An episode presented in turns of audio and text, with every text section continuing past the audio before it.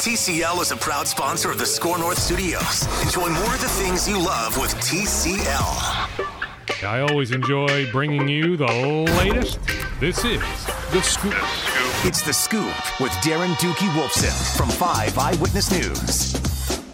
A happy hump day, Scoop Podcast faithful. This is episode 307 on this 22nd of July. The year is 2020. We'll get right to my conversation with Wolves and Lynx owner Glen Taylor. I had that conversation early evening yesterday. We talked about him potentially selling the team, something we've talked about with him on this podcast going back a number of years. Heck, it was a number of years ago that it was pretty much a done deal with Steve Kaplan coming in. He would have bought in at 30%, eventually transitioned to majority owner. He, at the time, had a stake in the Memphis Grizzlies. In fact, Steve might still have a stake in the Memphis Grizzlies, but Steve couldn't sell his portion of the Grizzlies. And frankly, there was some reluctance, my understanding is, on the Taylor slash Wolves end about even welcoming Steve in. So while it got way down the path of being a done deal, never quite got there. But Glen has gone down this path a number of times. But I will say, and it's in my first question to him, it does have a different feel. In fact, I will be surprised by the start of next season if there's not a new ownership group in place. Yes, right now I would make the Wilfs the betting favorites. As far as I can tell, there is zero connection between the Wilfs and Kevin Garnett. KG, very vocal both on Instagram and Twitter on Tuesday about his desire to be part of a group that can purchase the Wolves. I don't know who KG has in his corner. KG is not the main money guy. KG has a lot of money, but he doesn't have stupid money. He doesn't have billionaire type money. So KG needs the financial backing of others. Some have suggested a sporting group in China, maybe some others in China, but there's some hurdles with that. I just I would not make KG a betting favorite at this point. Sure, it's fluid, but I just I think the Adam Schefter report was pretty telling late on Tuesday about the Wilfs having interest. I think the Wilfs will be incredibly hard to beat as this process goes along. Anyway, here is my conversation from Tuesday early evening with Glen Taylor. You'll hear within the conversation that he alludes to a family having interest. That is the Wilf family. Apologies, it didn't hit me at the time. I should have had my tentacles further up. It didn't hit me at the time that I should have followed up by asking about the Wilfs. So I didn't ask specifically about the Wilfs, but the family he alludes to in this conversation is the Wilfs. I also asked Glen about Malik Beasley, a couple on the court topics as well. Here's my conversation from Tuesday with Glen Taylor. What can you offer up in terms of, of the report from from you know the the Sportico people that that you know you're interested? I mean, we've talked about this before, Glen, but it, it seems like maybe it's got a little bit more of a real feel this time of you selling the team. Yeah, I would say the difference is, is this is just something that came to me. Uh, wasn't something that I was out looking for, and uh, these people came to me with, uh, you know, a suggestion that they might get evaluation on, on the team, which would help me with my limited partners, which I've been trying to work, uh, find a way to help them uh, sell out, and uh, and probably get some um, consistency and you know and for the future you know and that I've got to make a decision here sometime or other. Maybe this is a possibility so that uh, that came to me and uh, you know they proposed that they would go out there they thought they knew some families that might be interested in coming in and buying and they gave me the list of names of who they were going to contact and keep it keep it just kind of quiet working with those people, and that's what they've done. But I mean, you've made it clear, Glen, that that any potential owner ownership group they have to keep the team here in Minnesota. That's correct.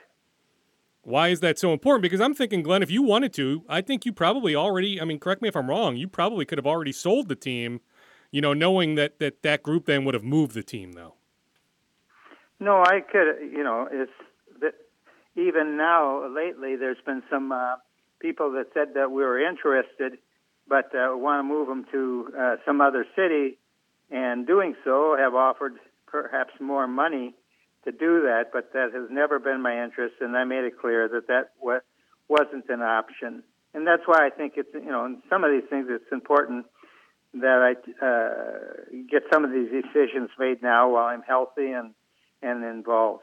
I mean, are there potential buyers? Do you have a sense that there are potential buyers willing that have shown interest that are willing to keep the team right here in Minnesota? Mm, we wouldn't be talking if if that wasn't if that wasn't the case. Yes, I have. Uh, we have uh, perhaps four different groups or seven different groups that uh, have uh, showed a real uh, strong interest in doing all of the things uh, that we were talking about, keeping the team here, you know, building the future, working with this young team. Um, in this particular case, though, it hasn't been anything that I've said. Each of those uh, groups have asked that I would keep a, a substantial investment in the club. Okay, so I mean, is there a scenario where where you're still the majority owner come opening night? I guess whenever opening night is, sometime in December. Well, I'm just saying, I don't know that that's going to happen. That's uh, of the people that made an offer. That's one of the offers, at least at least one or two of the offers has been that I would keep it. But I think I think most of the people that are interested are interested in that they will get control of the team. What would this mean potentially, Glen, for, for guys that, that you're incredibly close with? Guys like Ethan Casson, Ryan Tanke, Ryan Saunders, Gerson Rosas. Go up and down the list, right, Glen? If, if you're no longer the majority owner, a lot of people's futures could be in doubt. Yeah, I'm aware of that, and I think we've taken care of that if that if that happens. But I think that's one of the reasons why I think that uh, I would probably keep some involvement with the club, which would allow the new people to have a chance to meet these people and see, uh, you know, see how good they are, as I see how good they are, and you know, certainly my uh, goal is to provide opportunity in the future for these people because they have they're very good workers and and they've been very good to me. Then on the Lynx side of things, Glen, I mean, you know, whoever, if if you end up deciding to sell, I mean, they would also become majority owner of, of the Lynx. Yes, yeah, I, I think that it would be the best to try to just keep it together the way we have it because I think we have some efficiencies in the way we do it of using the two teams together, and I would anybody who would buy it, I would encourage them to do the same thing. Is there any part of you that says, you know what, with KAT, with Russell, that that things are finally maybe once again moving in the right direction? That that why sell? I know what your passion is for for this team, Glen. I know what Becky's passion is. That that even though you're 79, that that maybe this team can make a serious run here in the next couple years. That that maybe you should just hold on to the team.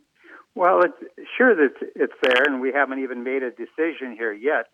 But I think we want to look at all of our options and and what's best. It's not only what's best for me, you know, it's best for our fans. It's best for our all the employees. I, I got to look at it in in, in the sense that uh, that uh, these people that are employed by this organization are taken care of. So it's it's not an easy decision, then I think about, right, like Becky is so passionate, Glen, and, and other family members are so passionate. What was what was their reaction when you told them that, that you're at least entertaining? Well, yeah, yeah. I think we can keep the passion. I think we love this. We love these teams. That I think we can keep the passion. We're pretty good at that.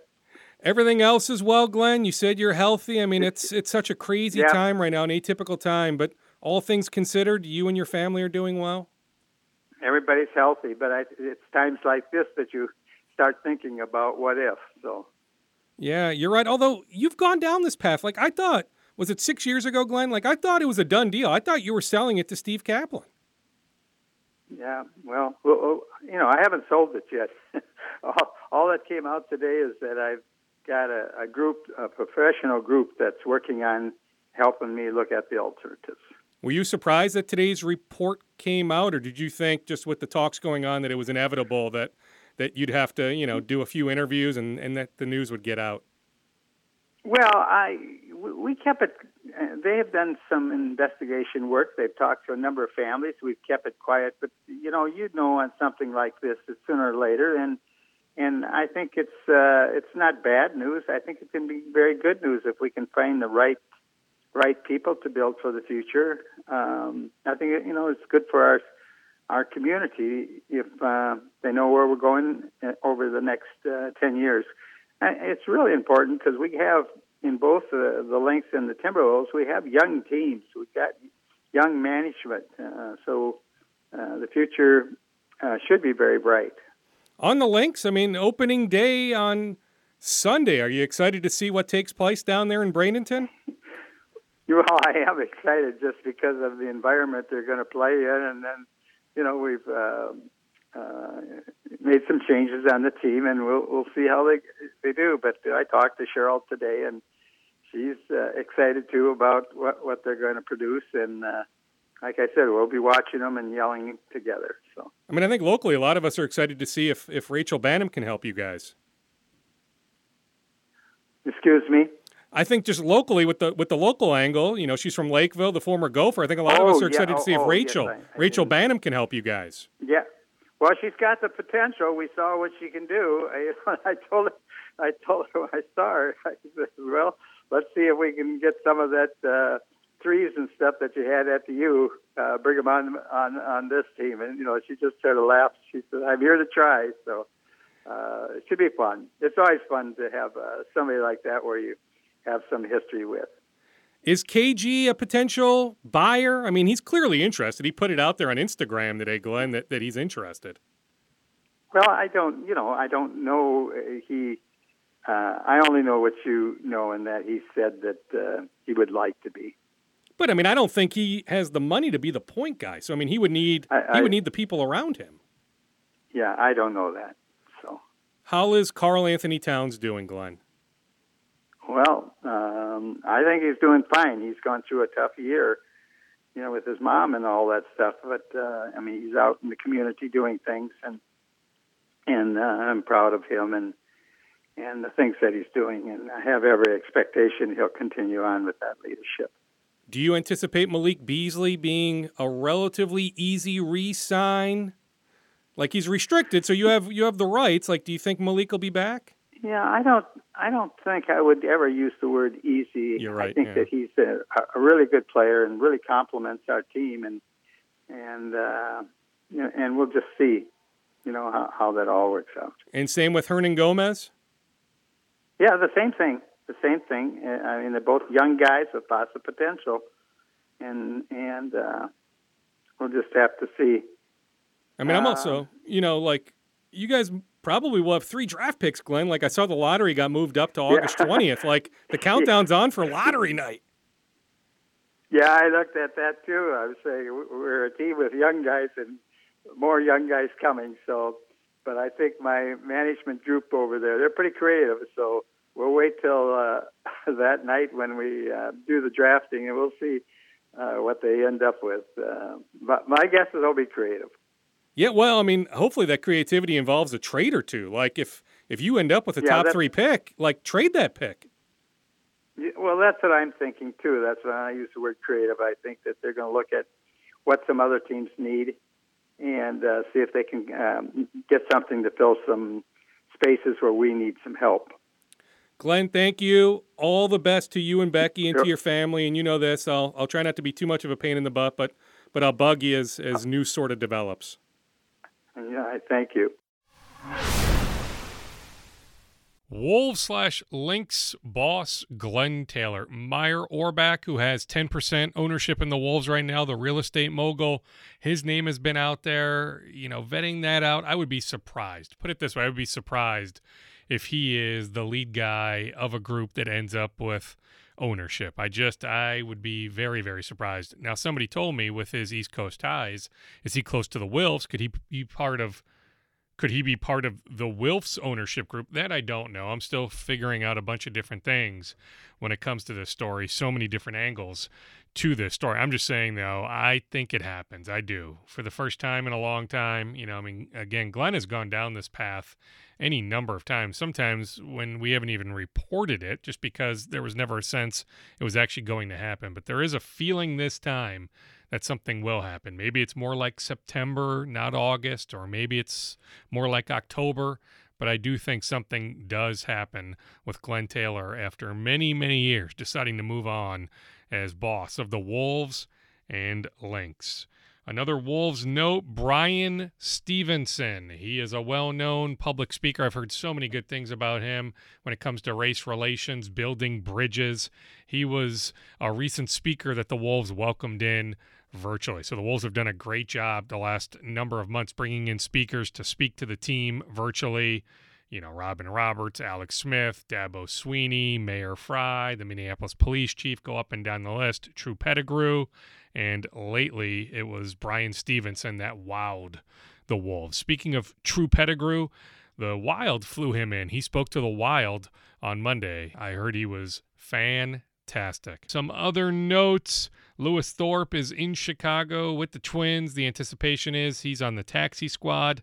The catcher Telis is in Chicago with the Twins. The anticipation is he too is on the taxi squad, so no Ryan Jeffers. The plan a couple days ago was for Byron Buxton to make the trip. I have not verified that Byron is in Chicago. I don't know if he'll be in the lineup on Friday. I told Mackey and Judd late last week that I felt more optimistic about Miguel Sano being in the opening day lineup. I still feel that way. Miguel is on the trip. I see Miguel in the lineup on Friday. Not sure we'll see Byron in the lineup on Friday, but the anticipation is he is not far behind. I don't think we'll see Jake Odorizzi on the mound on Saturday. I could see a scenario where it's Berrios, Hill, Maeda, you know, some combination of those three. Certainly Berrios on Friday pitching against the White Sox, then Odorizzi pitching next week against the Cardinals. On Wednesday morning, the Vikings wrapping up deals with rookies Justin Jefferson and Troy Dye. A lot of these contracts are mere formalities. Yeah, there's some wiggle room, but it's not like these are hard negotiations. But the Vikings still need to do deals with Dantzler, Cleveland, Lynch, Gladney, the late round picks. I mean, there's pretty much zero wiggle room. So the Vikings should have all these rookie deals done by tomorrow when rookies report. Quarterbacks also report. Some other players, some injured players, guys coming off injury, will report tomorrow as well. The majority of the team reporting next Tuesday. No movement quite yet on the Dalvin Cook front, but Alexander Mattison is optimistic something happens. Others close to the situation anticipate the Vikings making a new offer soon. So we'll see. We'll continue to track that situation, but there is some optimism behind the scenes. Some teams are starting to reach back out on Everson Griffen. He is one of the better free agents out there. The hope is that Everson reaches a deal with the team by next week. I checked again on the Vikings. I was told, quote, unlikely. Never say never, right? He's still out there, but I was told, quote, unlikely of Everson re signing with the Vikings. Everson, for the time being, remains right here in Minnesota. All right, let me now get to a couple Vikings conversations.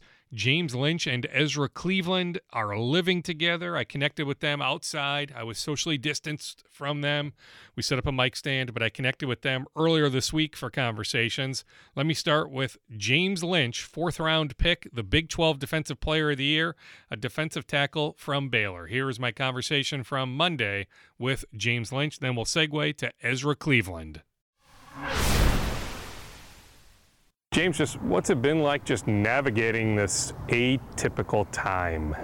Yeah, I mean, like we were just talking about, it's just kind of different. It's a little uh, not normal, but I mean, we've been taught our whole lives kind of just deal with whatever situation's been uh, brought to us. So uh, just kind of go with the, the, punches and roll with them, and just try and find the best way to make the, the or the best out of the situation. So for us, it's just finding a way to work out and eating right and making sure we're ready for whenever our, our name's called and our time is called to, to go play football. What are your emotions? I mean, typically you'd have OTAs, mini camp, you would have gotten your feet wet, you would have gotten to know TCO Performance Center.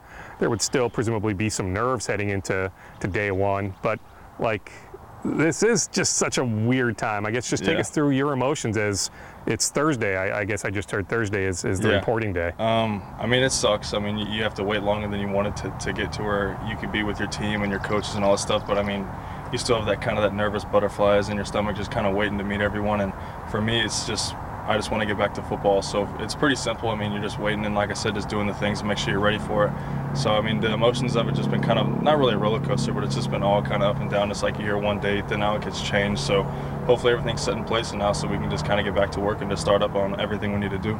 Is there also an excitement level though that that finally at some point here, whether it's Friday or Saturday or early next week, that that you finally get to fulfill that dream of, of putting on that NFL uniform? Yeah, of course. I mean, the, the reason that I'm here is because I love football and I want to play it. So uh, the chance to get to play it is all that I ever asked for. So for me to have that chance, uh, hopefully soon, is a grateful opportunity. And hopefully I can take advantage of it. Speaking of great opportunity, why is Mike Zimmer's defense a good fit for you? I mean, before I even was drafted by Minnesota, everyone knew uh, him as a head coach is that he's a defensive-minded guy, kind of a guru, just knows everything. He's been around for so long, and I have a great defensive line coach and Coach Dre. So for me to have that opportunity to play under them and, and just learn and soak up knowledge and around great players that we have on our defense and our team as well. So this opportunity as a defensive player, like if you're not excited about it, you don't really love football. So for me, it's easy to just be excited about being there and, and being around the guys and the coaches. How much have you soaked up just in terms of just even some of the Zoom you know team meetings that, that you guys have had and, and you know with the defensive line the meetings you've had with with coach patterson going back you know many many weeks. Yeah i mean obviously it's a little different whenever you can see their face and you kind of can talk to them but being around some of the guys and hearing the questions they ask and seeing how intelligent everyone is and especially the coaching staff and them being able to talk to us especially the rookies having a little bit of extra meeting time has been crucial for me and, and understanding the playbook and just watching the film and then seeing what's expected of us and what's the standard and making sure we meet that standard. Is it crazy to think everything that's happened in the last year. I mean, go back just one year. I mean, you win Big 12 Defensive Player of the Year. You have this unbelievable year at Baylor. Then just the atypical pre-draft process. You get drafted, but then the atypicalness continues, and then all of a sudden, here we go. Training camp we think is going to start, but yeah. even that, like we don't There's really no real know. answer. Yeah. Um, it's been. It's like I said. It's like a roller coaster. I mean, going from especially my freshman year at Baylor, we were one and eleven to where I was eleven and three and had a great season and we had a, a great team and great coaches there and and the process of going in the NFL is like a, a, dream come true for me and being able to experience those things. So now we're at this point and like you said, it's kind of just waiting on that certain date to where we have a, a date and a time where we can start kind of just getting back into stuff. So it's kind of weird and it, it, sucks obviously, but we're, we're getting close. So that's all I can think about, just making sure I'm ready for it. Is three technique for, for this defense? Is that kind of your your yeah, best no, fit? Yeah, three technique is my bread and butter. I feel like so wherever they put me, I feel comfortable. But it, uh, whenever I'm at three technique, I feel like I'm gonna uh, do better. Where does the gift come from from being able to get to the quarterback? Um, I would say it's kind of funny. My whole my whole family's played defense, so for me, I raised in that kind of house of knowing that the quarterback's kind of the prize target of like you're trying to make sure that they can't do things they want to do. So for me, it's just always been my whole life. It's been put in my head of getting to the quarterback disrupts everything, and as a D lineman, you disrupt everything, and that's your goal. So for me, it's just makes it fun. I mean, uh, that's your goal to do, and, and that's your job. So doing your job on, on a Saturday or now, and now Sundays is what I plan to do and what I want to do. So it's just for me, it's having fun.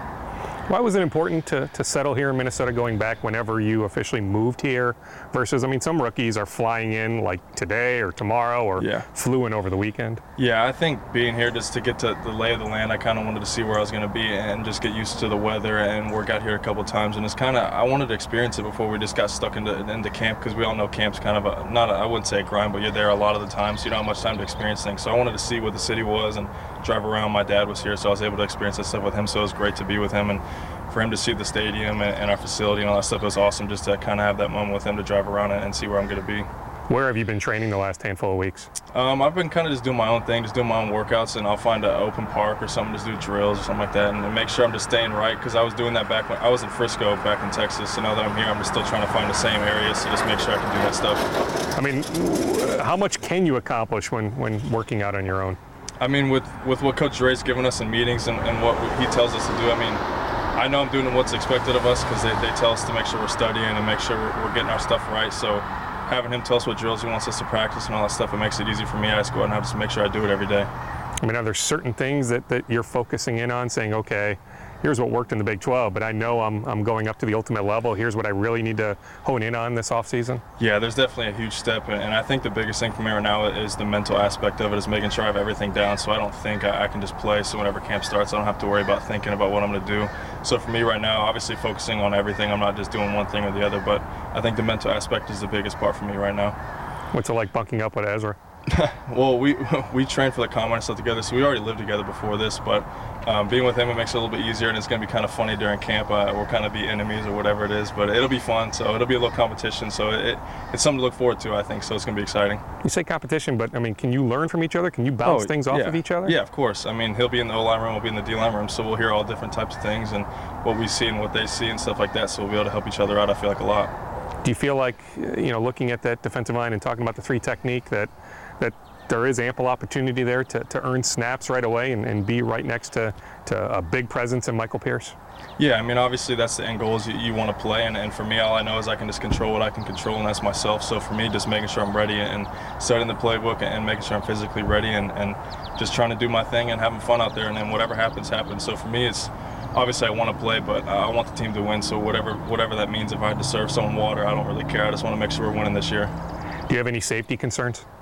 Uh, honestly, no. I mean, I think that we're going to find the, the right way to, to do this stuff, and as we go, we'll find out what's going to cause the problems or whatever. Uh, to be honest, I'm not really an expert on it, so there's people above me that are way smarter than me, and, and whatever they tell me, I'm just going to listen to them and, and do the best I can to make sure I'm being safe.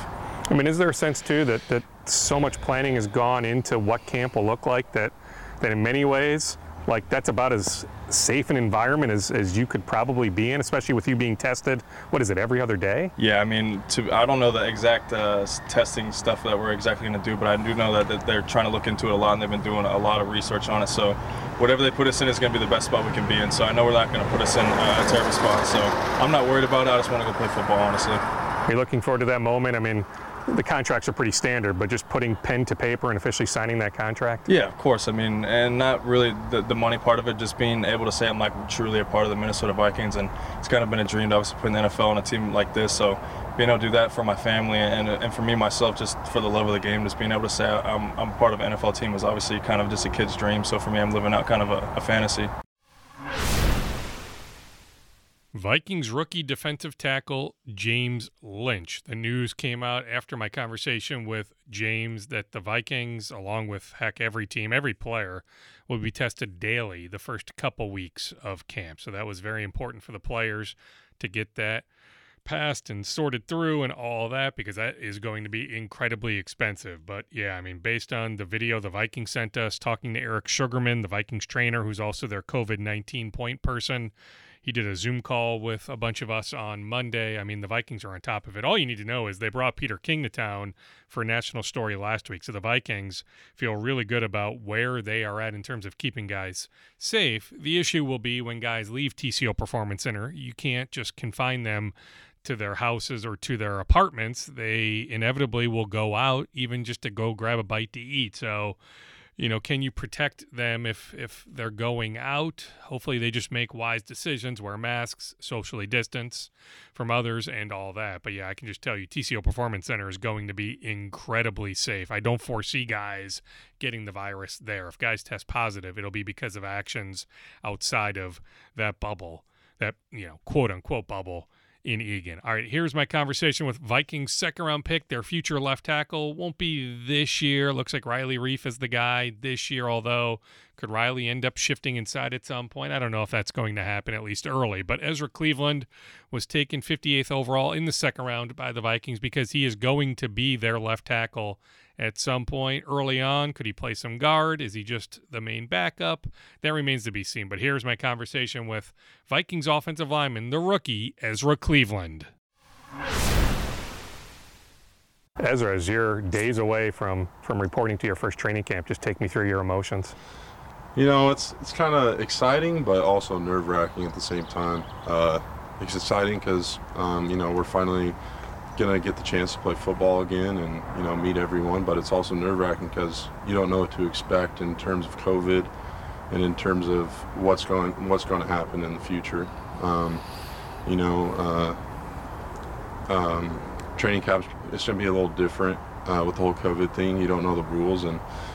The, the best you can do is just follow what they give you and you know just go with the punches and just control what you can control i mean sort of the motto of it's easier to stay ready than to get ready. So, you know, your your motto is, hey, I may as well be ready, uh, assuming that, that there is going to be a camp. Yeah, exactly. I mean, uh, I moved here to Minnesota a few weeks ago, so I could, you know, get acclimated to the weather and start working out with the guys and getting to know them. And I've been I've been doing a, uh, uh, field training, field drills and stuff, and weightlifting. So, like you said, I could stay ready and stay stay sharp.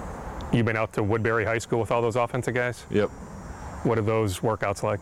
They've definitely been different. Uh, back home in Washington, I was just working out with my high school buddies, and his um, his garage, because all the gyms and stuff are closed due to COVID. And then we'd go out to the local high school field and do some drills and stuff. But being with offensive linemen and you know the high caliber players that we have on on the Minnesota Vikings, uh, it's just been different. Just the workouts that we get are, are different than what I could come up with at home.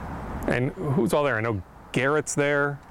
You're there. I know J.C. Hassenauer who plays, I think, for the Steelers now. Is there? Who are the other offensive linemen there? AC's there, and uh, Drew is there also.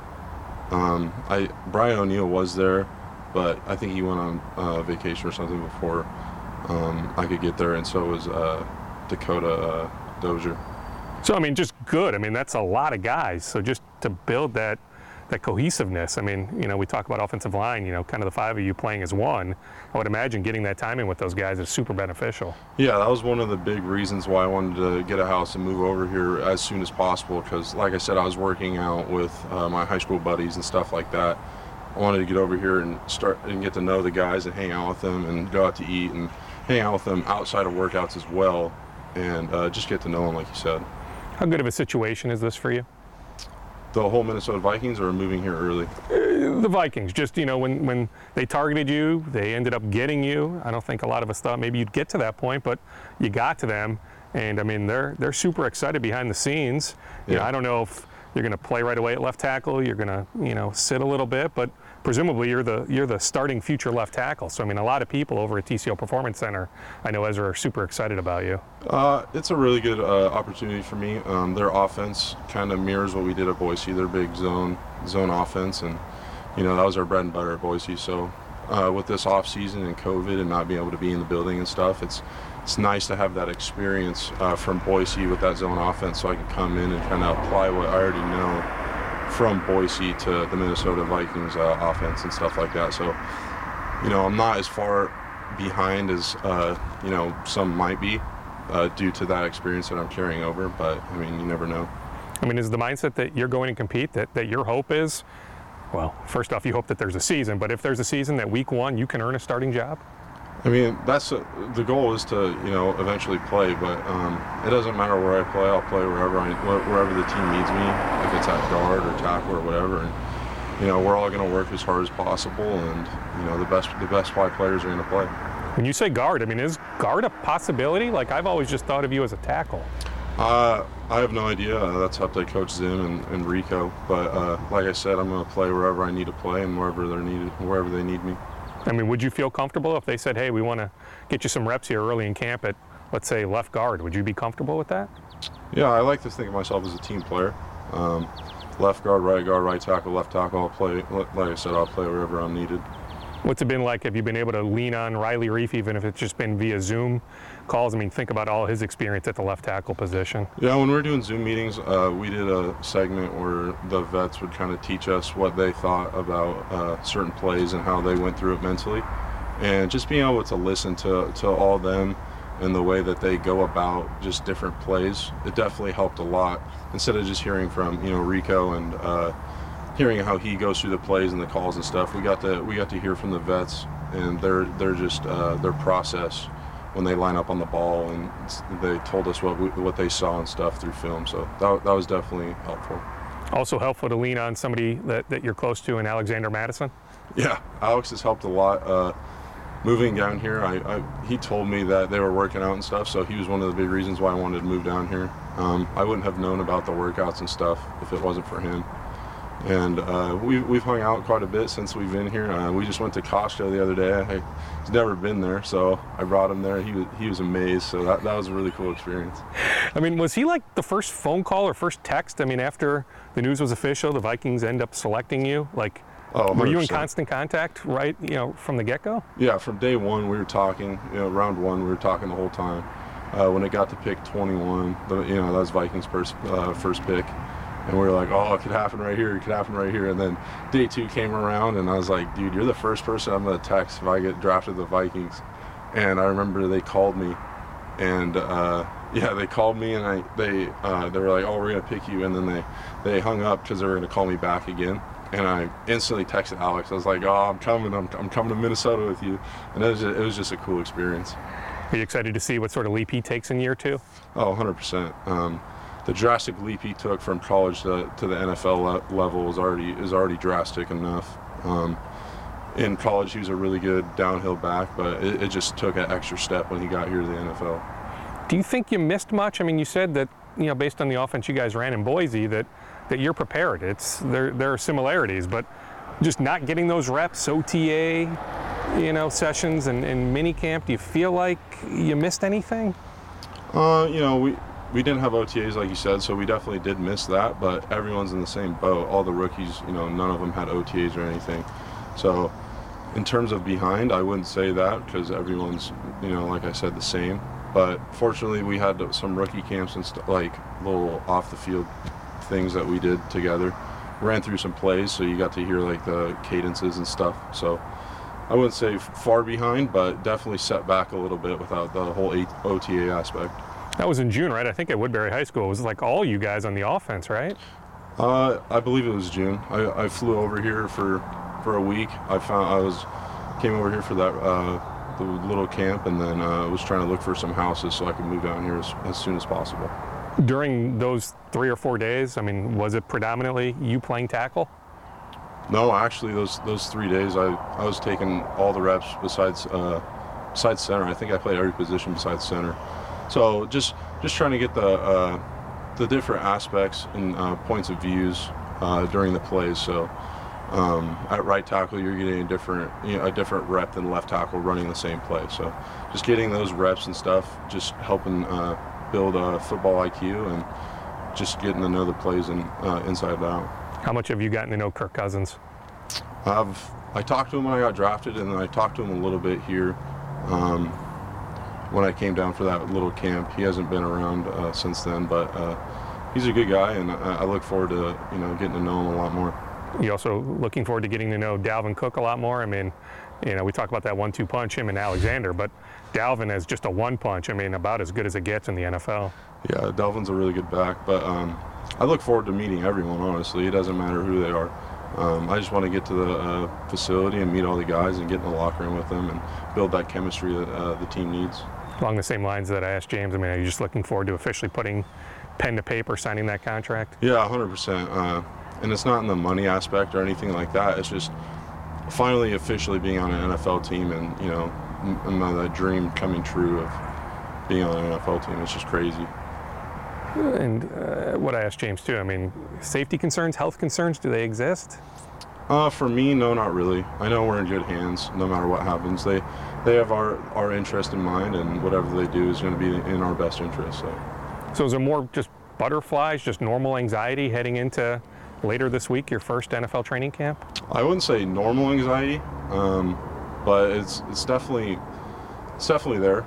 Uh, I was just talking to James yesterday. It was like uh, we didn't know what was happening if, like uh, a week ago, and it was like it was kind of like we're on vacation, we're just working out, hanging out. But now that we have a set date that we're going to show up, it's kind of like the butterflies are building as we get to the date. So when we get closer and closer, the anxiety's going to grow, and it's just gonna it's just going to be there, and you're just going to have to deal with it.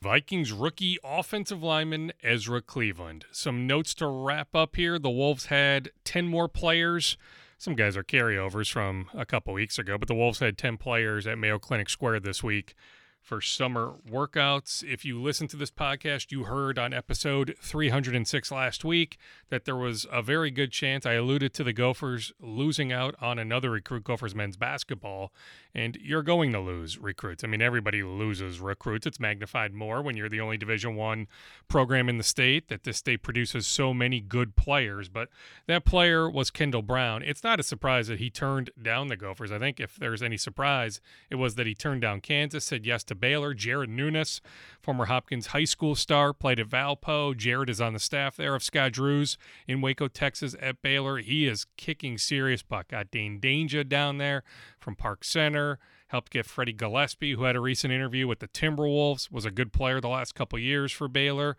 Got Nuni Omot down there. Jared is an excellent recruiter. I just wish at some point along the way Richard Pitino could have found a way to hire Jared. I think Jared should be working here in his home state. That's just my humble opinion. But yeah, great work landing Kendall Brown, a top 25 player in the country in the class of 2021. Played at East Ridge High School. He's not at a prep school in Kansas. But yeah, no surprise whatsoever. The Gophers never came even remotely close to landing Kendall Brown. On the football side, the Gophers in an ideal world would have landed J.D. Spielman, but it just it sounds like, and we talked about this going back many podcasts when he first announced he was leaving Nebraska the former Eden Prairie star, the son of Vikings GM Rick Spielman. It just it wasn't going to happen with the Gophers. Frankly, it wasn't going to happen with any Big Ten school. But he lands at TCU where Jerry Kill is, and he gets a waiver. I'm told to play immediately. So good situation.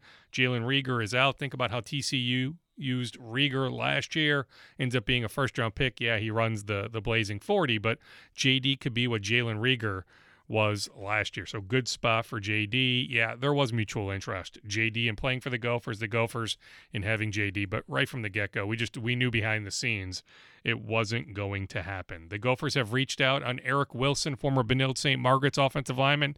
He is a transfer from Harvard. So the Gophers have interest in the Harvard transfer, Eric Wilson. They also have interest. This gentleman tweeted the news. Tony Fields, really good linebacker from the University of Arizona, a grad transfer. So he would be eligible immediately. That's assuming we have a college football season, which might be you know, pretty darn presumptuous. I don't know if we're going to have a college football season, but if there was to be a season, wherever Tony Fields lands, he is eligible to play right away. Started every game the last three years for Arizona. He is an NFL player. I texted with an NFL scout friend of mine. He said Fields is an NFL player. So whoever lands him, pretty much everybody in the country wants him. Texas, just go up and down the list. Everybody wants Fields. So it's not surprising that the Gophers reached out. We'll see if if they, you know, make his final five or whatever it is. But yeah, Tony Fields is a phenomenal player. Jhoulys Chacin, the former Twins pitcher, signed this week a major league deal with the Atlanta Braves. Five teams had varying levels of interest in Chacin. He had one other major league offer, but looking at the two major league offers, he just looked at Atlanta. Good team, good situation. He has experience in the National League. It was a pretty easy decision. So Jhoulys Chacin, the former Twin, is now an Atlanta Brave. All right, we are done. That does it on this Wednesday, early afternoon, late morning, early afternoon on the 22nd of July. We are done. Scoop Podcast 307 is in the books. Stay safe, stay sane.